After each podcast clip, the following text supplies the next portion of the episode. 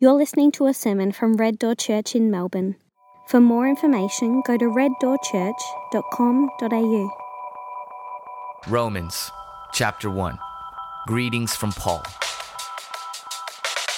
This letter is from Paul, a slave of Christ Jesus, chosen by God to be an apostle and sent out to preach his good news.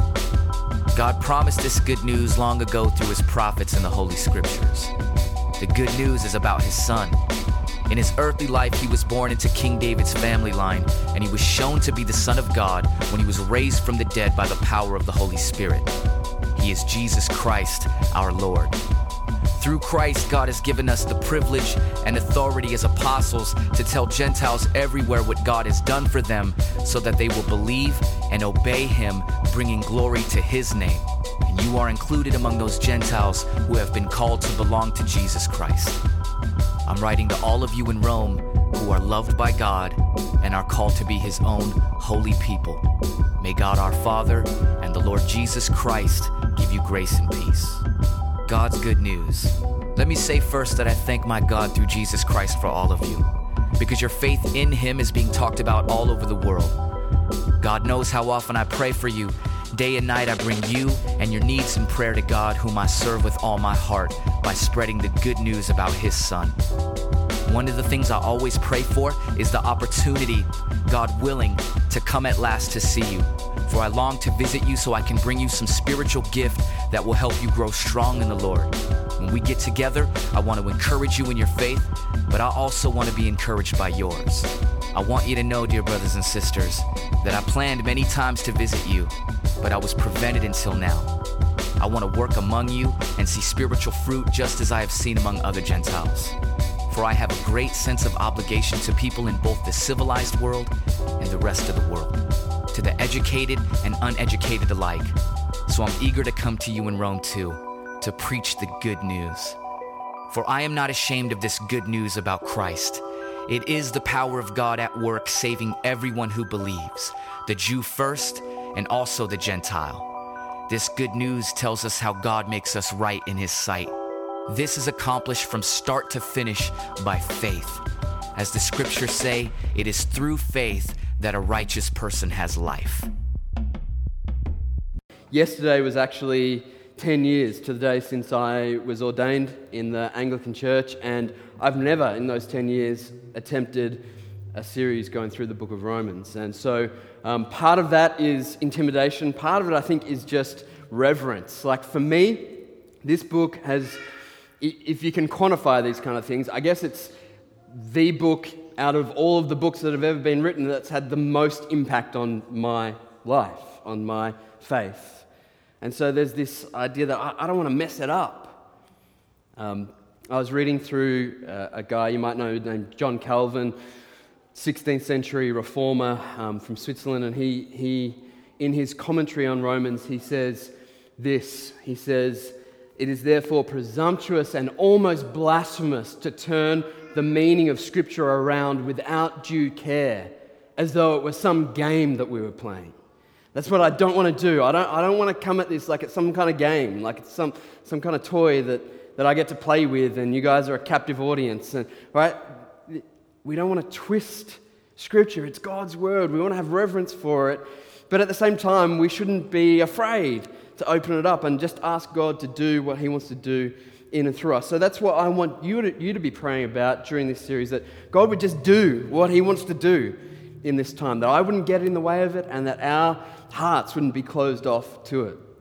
So this, this book's meant a lot to me, and, um, and you know, if there's a pile of theologically significant people in the world and I'm at the very bottom, just under the, the ground, right? Just at the very bottom. The, the people at the top, the people who've had the most impact on human history, not just church history, but human history, have been massively affected by this book. So go back to the fourth century. You've got a guy named Augustine you would know him today as Saint Augustine. There are schools and churches named after him everywhere.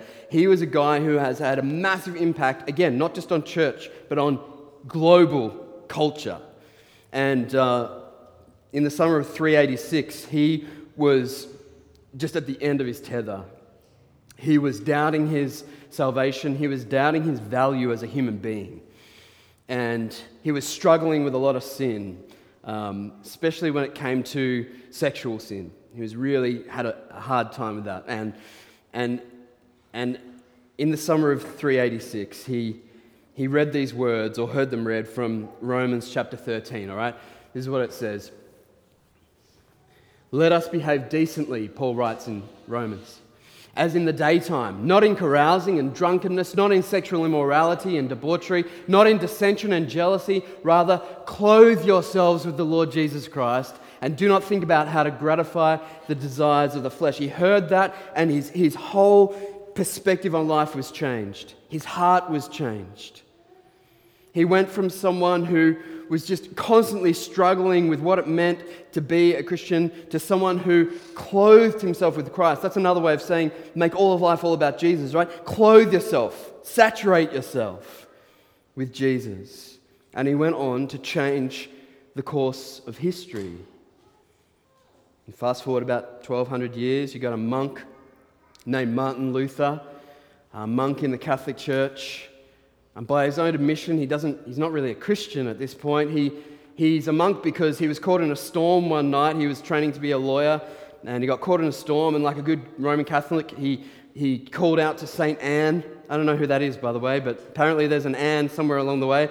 And you call out to her if you're in trouble. And so he called out, St. Anne, if you save me from the storm, I, I promise I'll become a monk. And he was saved from the storm and he became a monk. And He's good at what he does. He gets appointed to lecture at a university, and he's lecturing in the Psalms. And he gets to Psalm 31 and verse 1, which says, um, In thy righteousness deliver me. The psalmist who's writing to God, he says, In your righteousness deliver me, save me. And Luther can't, can't get past this, right? He can't figure this out because he knows that God's righteousness is his holiness, his perfection. And so God's righteousness condemns us, it damns us to hell because He's perfect and I'm not. And so you have something imperfect coming before something that's perfect, and it's a condemning force, not a delivering force, not a saving force. So he couldn't figure this out. It's like the psalmist, he's got oil and water, they don't go together. In your righteousness, save me. In your righteousness, rescue me. In your righteousness, deliver me. And so he couldn't figure it out until he got to the book of Romans, to our passage today. And in verse 17 of chapter 1, he read this In the gospel, the righteousness of God is revealed, that perfect, holy, other judge righteousness, a righteousness that is by faith from first to last.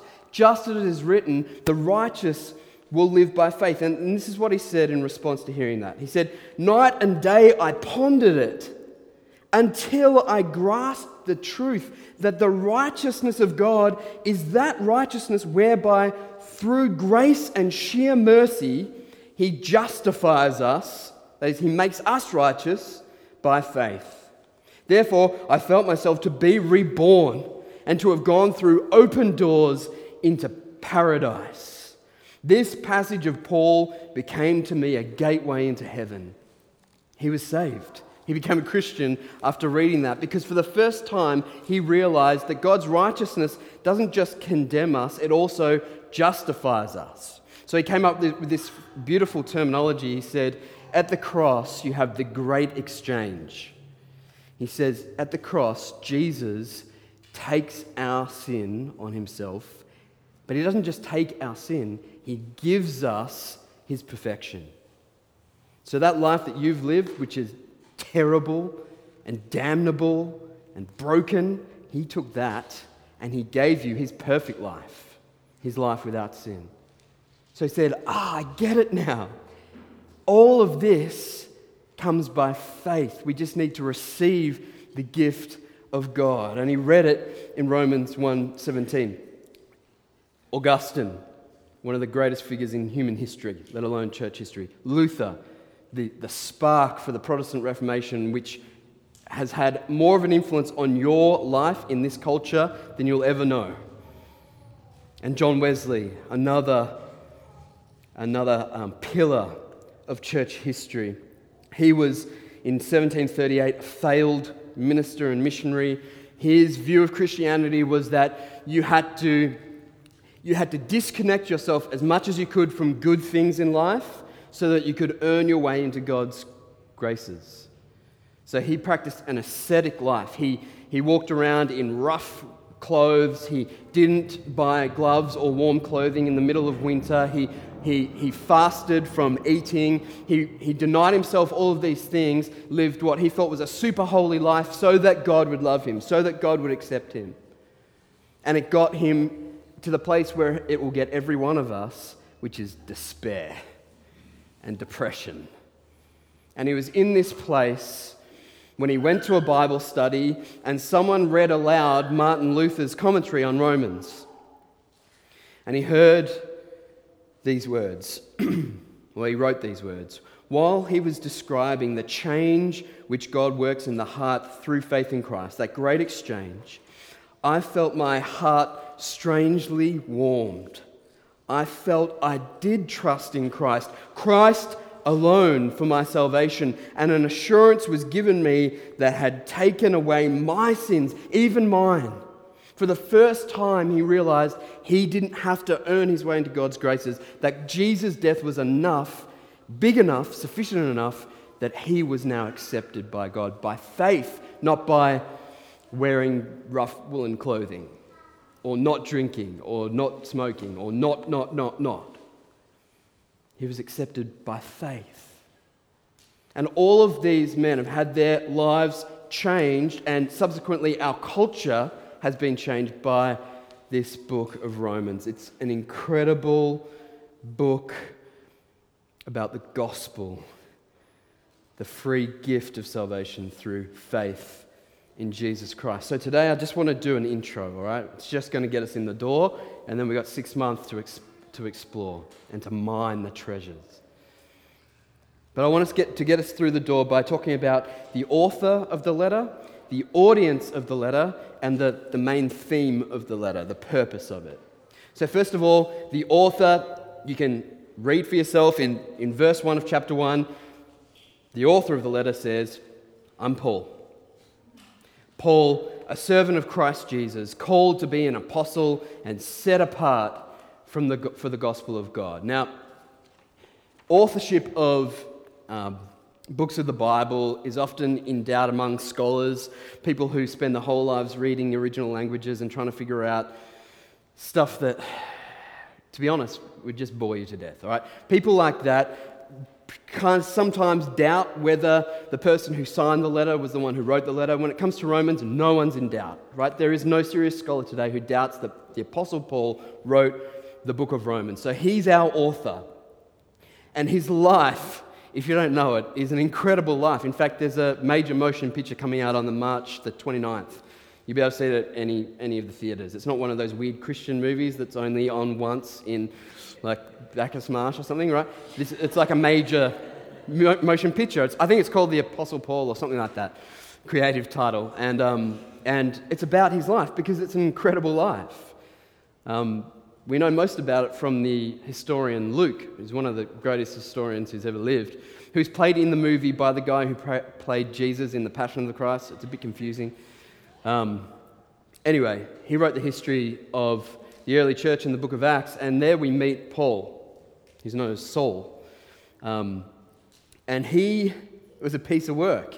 He was a guy who was educated at the top school in the world in Pharisaism, right? In, in, in legal Judaism. And he was, he was educated in the strictest form of Pharisaicalism. And this is, this is what got Jesus killed, right? Jesus came, spoke out against the religious establishment, establishment spoke out against the Pharisees who'd made faith all about law abiding and not about love, and it got him killed. Well, that's the guy who's coming out of the best school for Pharisaism, and he naturally because he's so zealous for the law and legalism, he becomes the chief persecutor of the early church. He is the hunter of Christians. And so he would have them taken away, tortured, killed, imprisoned. That was his job. We meet him at the first Christian martyrdom in history. Stephen is stoned to death by a bunch of zealous Jews and it says, Saul was looking at it, right? He was observing it, he was overseeing it. That was his doing. And then a couple of chapters later, in, in chapter 8, we see him traveling along the road to, Damas- road to Damascus. Uh, and halfway along the road, he gets knocked off his horse by Jesus, the risen Lord Jesus. And Jesus says to him, Saul, Saul, why are you persecuting me? Right? You're not just persecuting these, this bunch of Christians, you're persecuting me because this is my body, right? The church is my body on earth. You're persecuting me. That's going to stop now. You're going to start believing in me, and you're going to believe in me to the extent that you're going to become the greatest church planter and missionary that's ever lived. And all of that happens at once. To have this incredible story of before and after, the terrorist turned missionary, right? And it's enough to make a motion picture out of it. I hope it's good. I don't know. It might be really bad. If you want the real story, just go to Acts and you can read all about it. But that's the guy who's penning this letter to the church in Rome. And I, I just, I, there's just one little thing I need to say because I'm a little bit of a nerd. I'm a lot of a nerd, and I just need to clear up this really big misconception about Paul. If we're going to read his letter for six months, we just need to know there's this idea that um, that his name was Saul, and then he became a Christian and his name became Paul. That's, that's not the case, okay? So he's always named Saul, he's always named Paul. He's, the name Saul is just Hebrew, and the name Paulus is Latin, okay? So the, what you see in Acts is when, it, when he leaves Jerusalem and goes off to the Latin world on his missionary journey, he starts being referred to as Paul rather than Saul. So that, that's what's going on there. It, to give you an example, when I went to America, uh, to live there for a couple of years. I became a Christian there, I was doing ministry there. I, um, I introduced myself as Jono, and everyone looked at me like with blank face because they'd never heard of a name like that before. They were like, Jono? So, so for the whole time I was there, I was John, or my favorite, Johnny. All right, so that's what's happening with Paul. In Jerusalem, it's Saul because that's their language when he's in other places in the Mediterranean, he's Paul. That's what's going on. All right? So we refer to him as Paul because that's what the church has always done. And it's him who's written this letter. He has an incredible testimony of God's grace and mercy in his life that completely turned him around. And so, Paul, a servant of Christ Jesus, called to be an apostle, set apart for the gospel of God. That's the author. What about the audience? We get the audience in verse 7. So just drop down. He says, To all in Rome who are loved by God and called to be his holy people, grace and peace to you from God our Father and from the Lord Jesus Christ. So he's writing to the church in Rome. And if you've done any ancient history, you know Rome. It's the center of the world. Uh, and he's writing to this church in Rome um, but he's never been there before. So often, when he's writing to the Corinthians or the Ephesians or what, he's writing to churches that he's planted, he's got history with. With Rome, he's never been there. So he's writing to a people he hasn't met, but he's writing to them for a specific purpose. So here's what's going on in Rome. Little history lesson. Half of you are going to go to sleep, half of you love this stuff, right? So let's try and get at least 50 50. In Rome, in the first century, you've got a big Jewish population. And we don't know this for a fact, but I think this is a pretty good guess that the church in Rome was started by some Jews who, in, remember in Acts chapter 2, in Jerusalem, there are all these Jews gathered from the ends of the earth, right, for Pentecost. And at Acts chapter 2 at Pentecost, the Spirit descends, and all these people from different parts of the world who speak different languages all become Christians at once. And so it's kind of speculated that you had Jews in Jerusalem for Pentecost. They became Christians, went back to their hometown of Rome, and they start the church there. So they've begun this church uh, about the 30s um, AD, and then in, uh, in AD uh, 49, the emperor Claudius, the Roman emperor of the time, remember, emperors have absolute power, they can do whatever they want he decides that he doesn't like these Christians, these Jews who are now Christians. And we've got the original historical document where he says, I'm expelling these Jews from Rome because of Chrestus, C H R E S T U S. And most scholars believe he just got the pronunciation wrong for Christus, which is the Latin for Christ. And so he says, on account of this Jesus, whoever that is, I'm getting rid of these people. And so he just expels them. It's just ethnic cleansing, right? The Jews who have become Christians are gone. AD 49.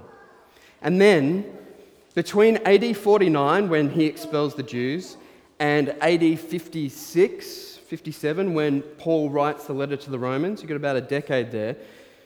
You've got Romans who didn't get expelled because they're Romans becoming Christians and jumping into that church. And you've got these Jews who are now Christians coming back into Rome because Claudius is hating blonde people now, or whatever. He's onto another thing. He's gotten over the Jewish Christian thing. And so they come back in. And so you've got these Jews who started the church, these Romans, Gentiles who are in the church, and these Jews coming back to the church, and they're like, all the furniture's been moved around. Our church is not the same church as we left. And so you get this tension. You, you see this in churches today, right? We, we're the original founding members, and all these youth are in here breaking windows, right? And you get, you get tension. You can get church splits, actually. And in fact, when I was thinking about this this week, this is our church, right? This is our 10th year meeting in this building. We'll our 10th birthday in October. I've been here for six years, and during those six years, the furniture's been moved around a lot, like literally and metaphorically. Stuff has changed, and lots of people have left who wanted things to be the way that it used to be. In, in church planting world that I live in, you, you never want to be the guy that I was coming in after the first guy. Because everyone's invested in him and what he's doing and his vision, and he's the reason they're there for that. And then the new guy comes in and he's changed everything and what's going on. So people have left, but I looked out in the nine o'clock service and saw people, and I can see some now, who have stayed. Who've stayed. I remember being invited over in my first month here by a lovely older couple who said to me, we do, like just God bless them for their honesty. They just said to me, "We don't like what you're doing. Like we don't like your style, but we like your gospel." Right? And that's the point.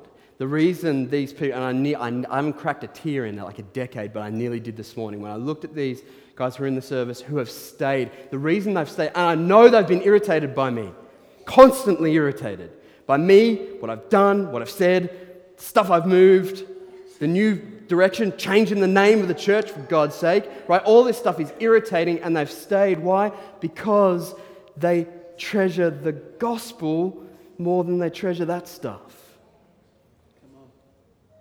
That's why Paul wrote this letter. He sees a church that's at war with each other and he wants to give them the most important thing to unify around. So he writes 16 chapters about the gospel. He wants them to be united in the gospel even though they come from totally different worlds with totally different expectations. So that's the main reason. The, secondary reason, he wants to unify them in the gospel so that Rome can become the new base of operations for his ministry efforts. So he wants, he wants to go from Rome to Spain. He wants to head west to the ends of the Roman Empire. That's what he wants to do. And so, first of all, he needs to know these guys are on my team. These guys believe the same gospel as I believe, because there's no point going if they're not backing me up. But he wants to establish that church there so that Rome, at the center of the world, can be their base to get to Spain. He never gets there, he gets killed because he's a Christian. But that was the plan. And God used this book to unify that church so that ultimately the gospel could come to the ends of the earth, which is literally Caroline Springs. So, this book, written by Paul to the saints in Rome, has had a massive impact on the world at large and on our world here in this church. Which leads us to the purpose of it. And the purpose, as I've said, is to be a beautiful, pure, gospel centered letter. Some people have tried to make the case that this is Paul's magnum opus of theology, right? This is his, his whole theology systematically put into a book. It's not that. He doesn't mention some really important things like the Lord's Supper that we're going to share later, communion. He doesn't mention much about the Christology, like the theology of Jesus' divinity. There's big things that he misses out. That's because he's not trying to give us everything here. He is trying to give us the purest gospel over 16 chapters. And I'm, man, I'm just praying. I hope you'll pray that we would get it over the next six months, that it would change us. John Calvin said of the book of Romans, he said this If we have gained a true understanding of this epistle, that just means letter, if we have gained a true understanding of this letter, we have an open door to all the most profound treasures of Scripture. We, we want to walk through this and just pick up gold and silver and diamonds and I don't know what's really expensive? Titanium no? Lithium i don't know. All the all the all the best treasures that you can find are found in this book and we're walking through the door into it this morning. So the question is if this is all about the gospel i guess the question is some of you might be having for the first time is what is the gospel right? It's a word that we use frequently. It's a genre of music. It's, I don't know, there's different ways of defining it, but let's see how Paul defines it. In this letter, he gives us, in the first five verses, he gives us the gospel and then he just runs with it for another 16 chapters. So, so let's read it together, verse 1 to 5. He says, Paul, a servant of Christ Jesus, called to be an apostle, set apart for the gospel of God. What's the gospel? The gospel he promised beforehand through his prophets in the Holy Scriptures regarding his son, who, as to his earthly, earthly life, was, was a descendant of David, and who, through the, Holy, uh, through the Spirit of holiness, was appointed the Son of God in power by his resurrection from the dead, Jesus Christ our Lord, through whom, or through him, we receive grace and apostleship to call all the Gentiles to obedience the obedience that comes from faith for his name's sake. So here's what he says the gospel is this. He says, the gospel has been promised to us through salvation history. So we have this idea, and it's, it's not helped because we say Old Testament, New Testament, Old Covenant, New Covenant. He says it's not old and new, it's just the fulfillment of what's come before. There's one thread throughout, and this gospel of what Jesus has done is the, is the, is the coming together, the fulfillment, the satisfaction, the, the, the climax of all that's gone before. So it's, it's promised to us in the prophets, in the, in the Holy Scriptures, in the Old Testament. It's come to life in Jesus, and Jesus is who the gospel is all about. He says, verse 3 regarding his son, that's Jesus, who is fully man and fully God. So he says, according to earth, his earthly life, his fleshly life, he was a descendant of David, right?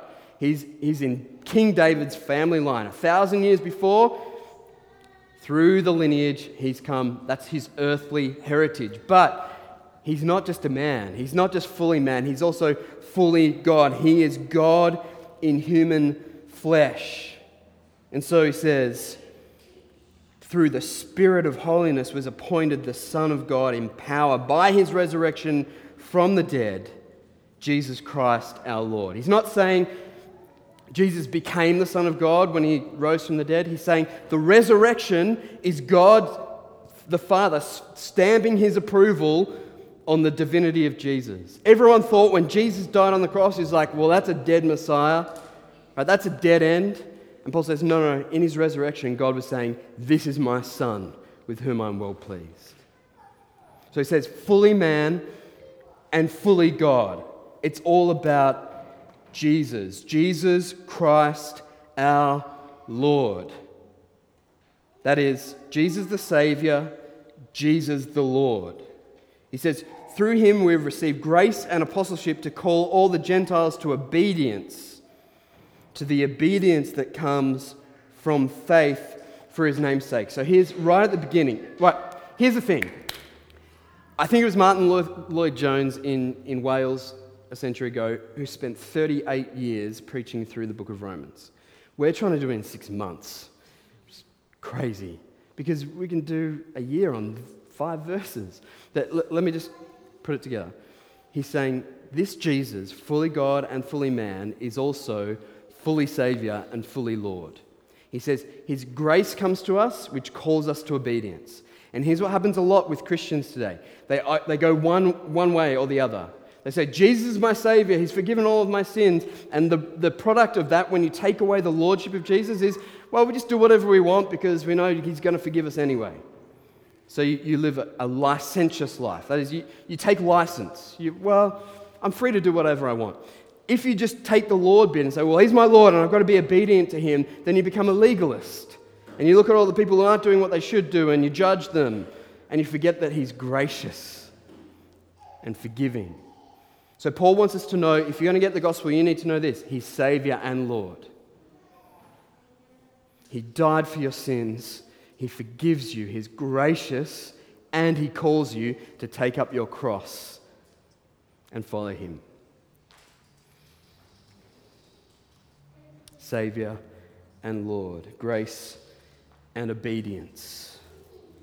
And He says all of this has come about for God's glory right? Call all the Gentiles to obedience, the obedience that comes from faith for his name's sake. Well, that's what all of this is about. It's about his namesake, it's about his glory, it's about making him look as great as he is. It's about making all of life all about Jesus. And this gospel, Paul says, is good news. So if you're listening to all of this and you're not really excited about it, it might be that you don't think it's good. Maybe you don't see it for what Paul at least thinks it is that it's good news. That's literally the translation of gospel. You, euangelion just means good message, all right? And so you would have in the first century, you would have these messengers. And they, um, so for example, who did we talk about? Um, Emperor Claudius, right? Emperor Claudius in the first century, he, he and his Roman legions, they go and conquer the, uh, the Carthaginians, right? And they subdue them and they take them into slavery. And when that happens, which happened all over the world, they send their gospelers back to Rome. They send their good news messengers. And they arrive in Rome and say, Everybody, guess what? We've slaughtered the Carthaginians. We're going to have a party for a week eat, drink, and be merry. That's, that's called delivering the gospel. And so Paul has taken that term and he says, That's what I'm doing. But it's not about a king who has conquered a country, it's about a king who has brought a kingdom. Jesus is the King of kings and Lord of lords. So he says, This is good news. This is the gospel. Jesus died, was buried, and has been raised again. And he says, I'm eager to preach this to you, you Romans, you Roman Christians. He says, um, where is it? Verse 15 I'm so eager to preach the gospel also to you in Rome. I'm so eager to be that messenger. I want to come to you and proclaim that Jesus is king. And the interesting thing here is he's talking to Christians. He's not saying, I'm eager to go to all those pagans, though he is, but he wants to go to the Christians because here's the truth that some of us miss. Even those of us who have been in church for many years, we miss the fact that the Christians need the gospel. It's not just those people out there that need to know that Jesus is king. We need to know it. If we don't hear the gospel preached to us and preach it to ourselves constantly, we will die spiritually. I promise.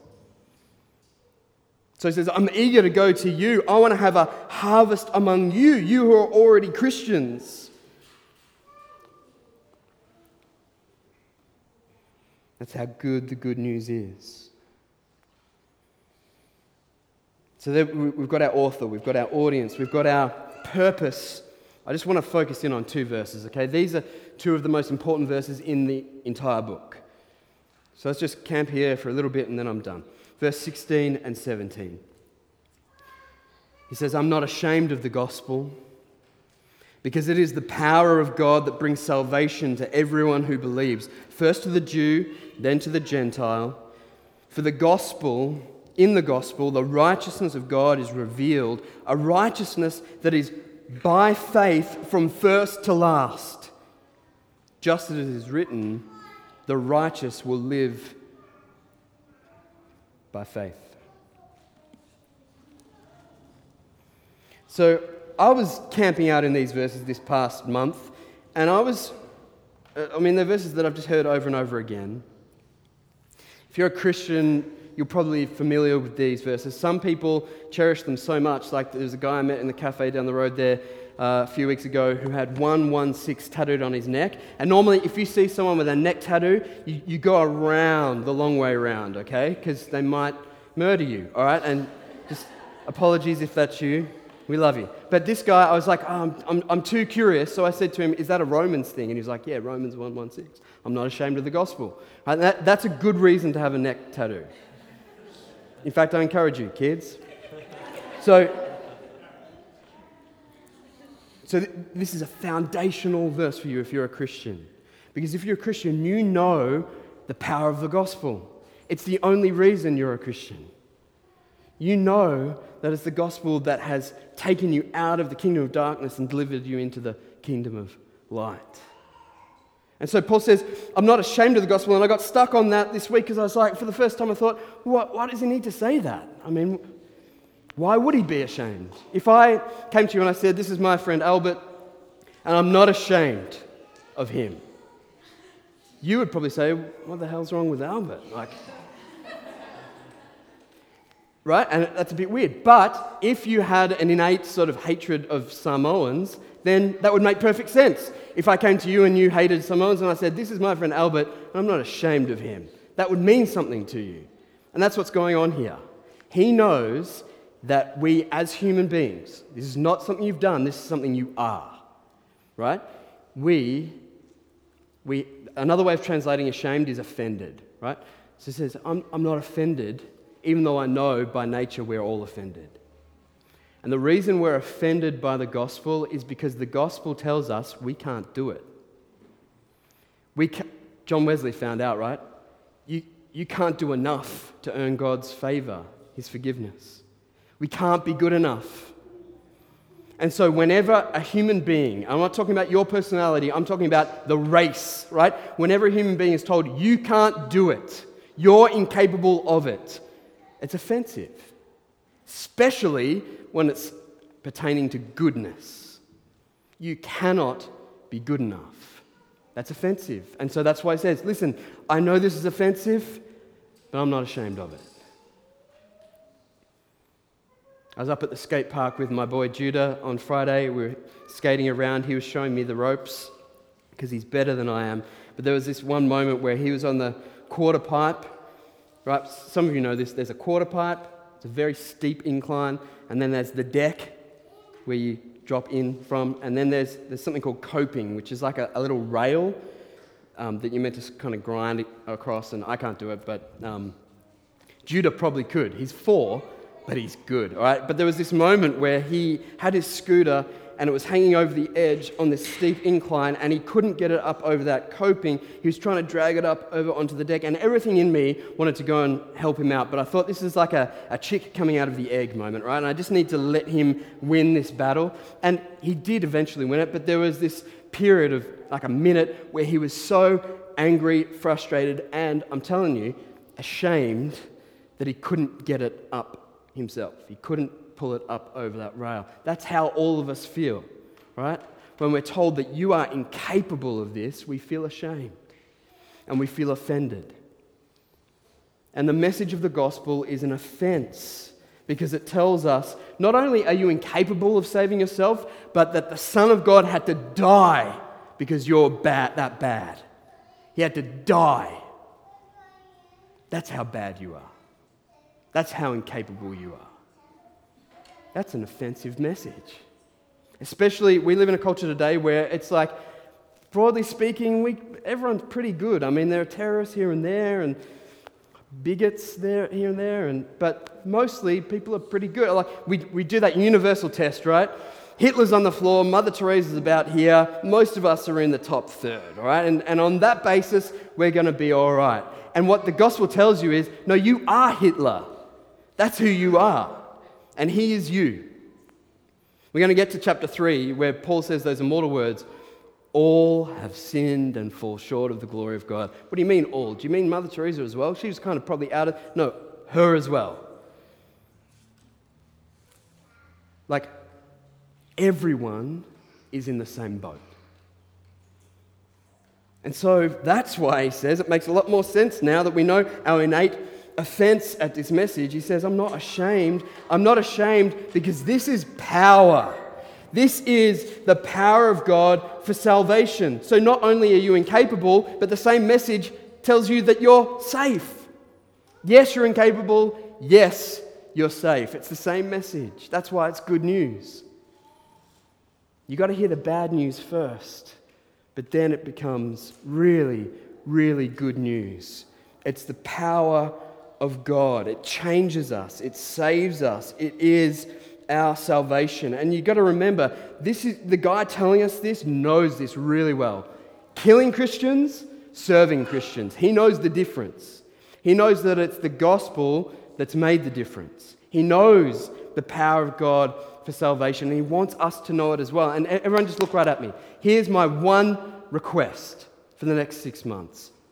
My prayer, and I pray you, this will be your prayer, is that we in this time would come face to face with the power of God for salvation. That's what I want. Because I'm telling you, I, I won't do it, but I'll ask you, raise your hand if you believe that the gospel is the power of God. Everyone will be like, oh, yeah. I don't want that. I want you to know it. Come on. There's this real cognitive dissonance, right, between what we believe and what we know, what we espouse and what we experience. I want those things to come together in this time by God's grace, right? We know so that we know the power of the gospel. If you could see with the eyes of pure 2020 reality, you would know it in your own life, in your own experience. But we get so clouded by our own insufficiencies and by a, a prevailing culture around us that tells us that that power doesn't exist. So let me tell you what's happened. In the last couple hundred years, since the Enlightenment, there has been a massive tide, cultural tide in the West, not in the East, not in other places, right? But in the West, massive cultural tide against knowing the power of the gospel, right? It was a, a, a cultural force, tour de force, that said, there are no gods. There is nothing supernatural that exists. There is nothing that you can experience outside of your five senses. And that tide has washed over all of us, and it makes us, even subconsciously, doubt that there is such a thing as God, Father, Son, and Holy Spirit, or that there is a gospel that is powerful. And so I want us to pray that through these months going ahead together, that the power of the gospel would overcome all of that skepticism, would break through all that prevailing culture. It's not just a modern thing. I know we hear people say, well, these days things are so bad. It wasn't like this in the 50s. It was like this in the 50s, right? It has always been like this, and it's been particularly like this for the last couple of hundred years. I want to tell you a story to finish, and it's about a guy named John Paton. I've told you to buy his autobiography. Most of you have disobeyed me. Um, his autobiography reads like a thriller.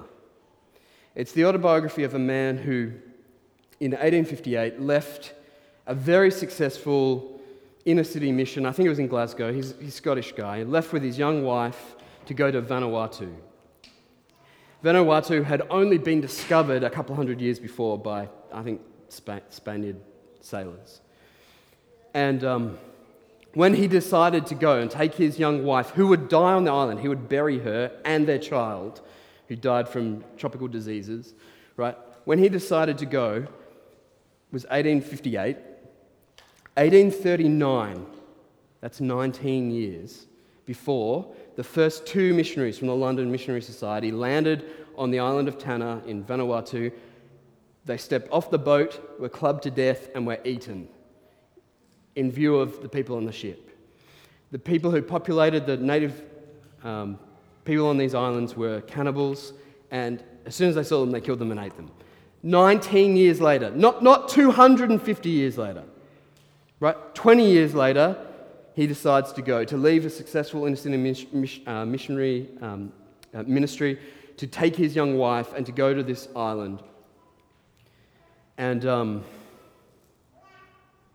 he faces real opposition from people in his church, good people, who are like, You're insane. This ministry is growing. You're going where they eat people. Like, do, do the math. There's one little um, episode I want to read to you just because it's funny. He says, Amongst many who sought to deter me was one dear old Christian gentleman whose crowning argument always was, The cannibals! You will be eaten by cannibals! At last I replied, Mr. Dixon, you are advanced in years now, and your own prospect is soon to be laid in the grave, there to be eaten by worms.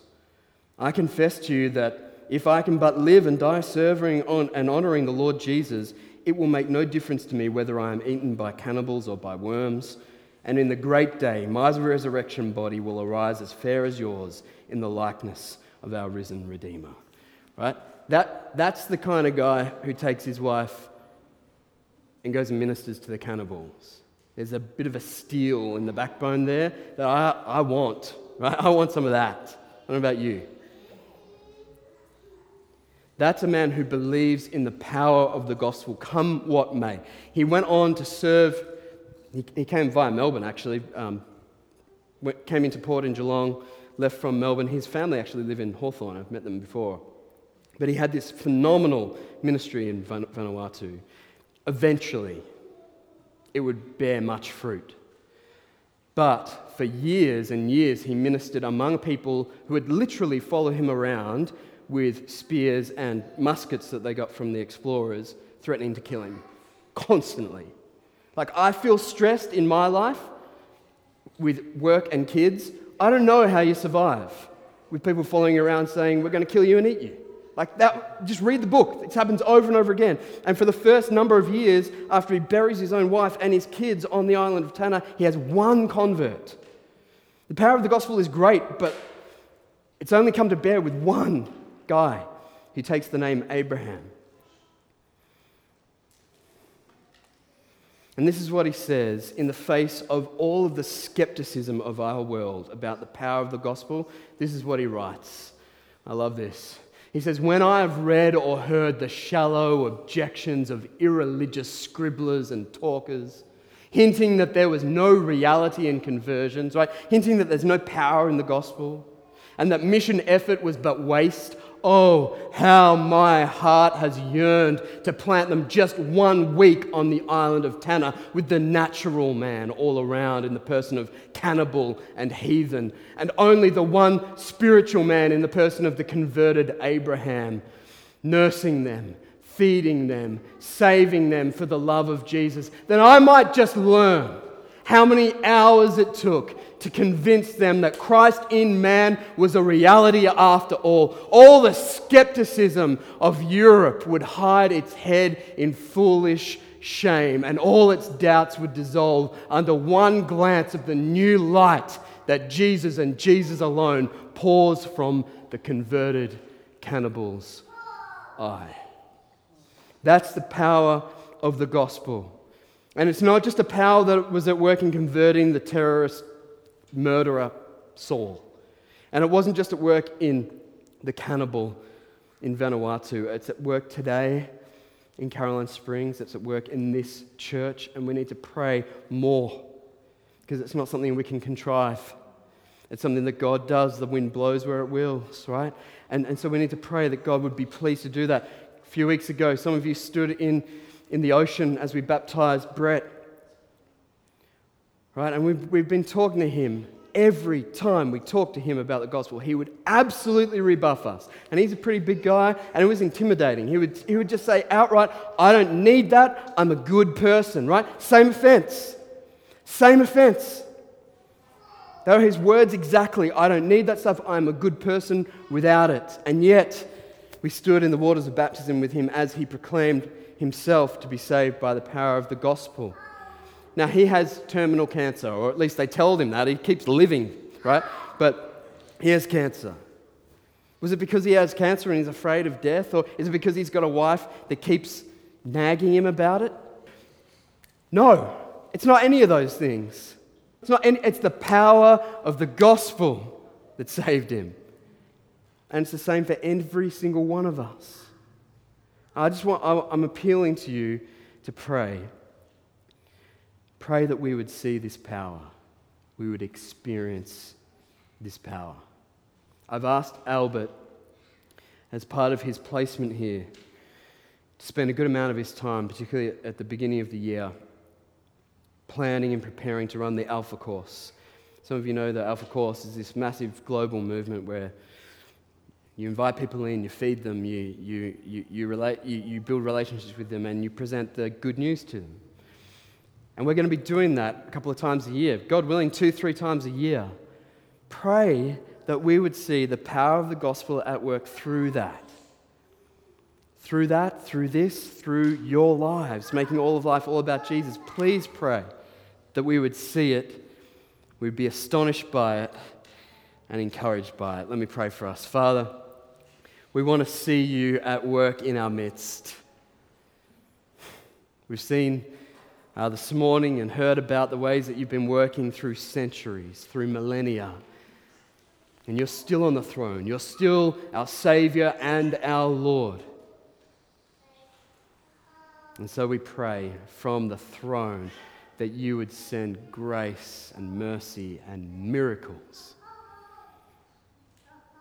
that you'd be powerfully at work, ministering the gospel to those here who already believe it and to those who don't. That all of us would experience the power of the gospel for salvation. And pray in your good name. Amen.